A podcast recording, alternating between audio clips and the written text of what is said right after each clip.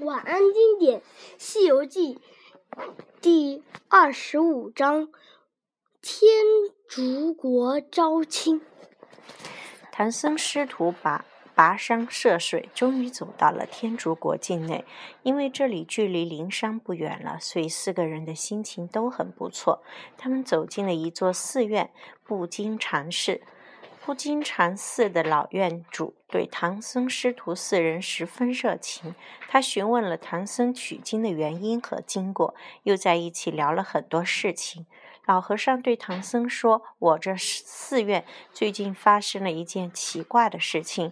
去年的一天，一阵大风刮来了一名漂亮的女子。她说自己是天竺国的公主，是在月下赏花的时候被大风刮到这里的。这公主请求我收留她。我不知道这公主是真是假。几次进入城里打听有关公主的消息，都没有什么收获，所以还请你们进城之后帮我打。”听一下，唐僧说：“请老院主放心，有什么消息的话，我们会告诉你的。”第二天一大早，师徒四人进了城。他们先来到驿馆，说明了去西天取经需要倒换公、倒换官文的情况。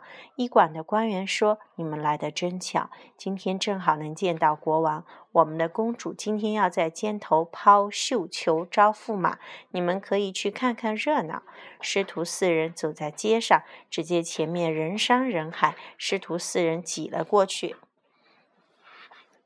天竺公主 站在绣楼上，早就看到了唐僧。她见唐僧向这边走来，就拿起红绣球抛了过去。红绣球不偏不倚，正好打在了唐僧的头上。绣楼旁的宫女和太监马上跑了过来，对着唐僧下拜说：“驸马爷，请您跟着我们去见国王吧。”唐僧怎么也没想到绣球会砸到自己头上，哪里肯跟他肯跟随他们去？孙悟空在他耳旁说：“师傅，你先去吧，我自有妙计。”唐僧没有办法，只好跟着宫女太监们去见国王。唐僧跟随众人来到王宫。那天竺国王看唐僧长得一表人才，又谈吐不俗，听说还是从东土大唐而来的高僧，心中十分高兴。他叫人查了一下黄道吉日，把公主的婚期定在了当月的十二日。国王又命人赶快将唐僧的三位高徒请到宫中来，好好款待。到了晚上，师徒四人吃过斋饭，在御花园里散步聊天。唐僧责怪悟空说：“你可把我害苦了，我可不想和这公主成亲。”孙悟空笑了笑说：“师傅，别着急，我这不是记着不经常寺院主的话吗？等过几天，我见到公主的时候，要看一看她的真假。接下来的几天。”国王安排唐僧师徒游览宫中和城中的各处美景。到了婚期那天，唐僧十分着急，不知道该怎么办好。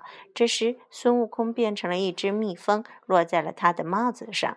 当公主走近的时候，孙悟空发现她的确是一个妖精。就大叫一声，现了本相，上前抓住公主说：“你这个妖精，竟然敢冒充公主来害我师父！”他举起金箍棒就要打这妖精。妖精一看事情已经败露了，就取出兵器来打孙悟空。两个人在半空中打了起来。这妖精实在打不过孙悟空，就跳到云中向天上逃跑。孙悟空一直追到西天门，对着看守西天门的护国天王喊道：“你们一定要！”帮我挡住妖精，不要放他走了。护国天王带着天兵天将拦住了去路。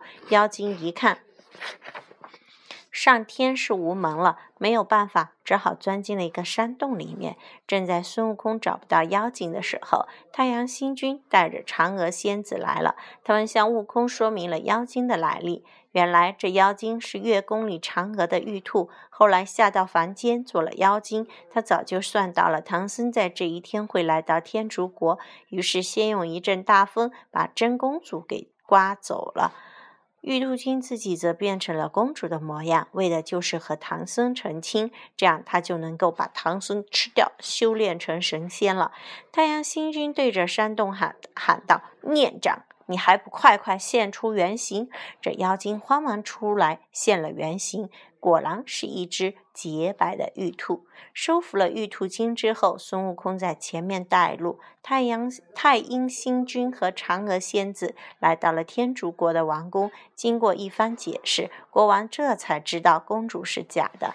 于是孙悟空又来到了不金禅寺，把真公主接了回来。真公主终于回到了王宫，国王十分感谢不金禅寺的院主，封她为报国生僧官。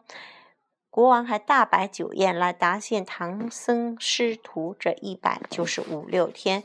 最后，唐僧师徒还是告别了天竺国王，继续向西方走去。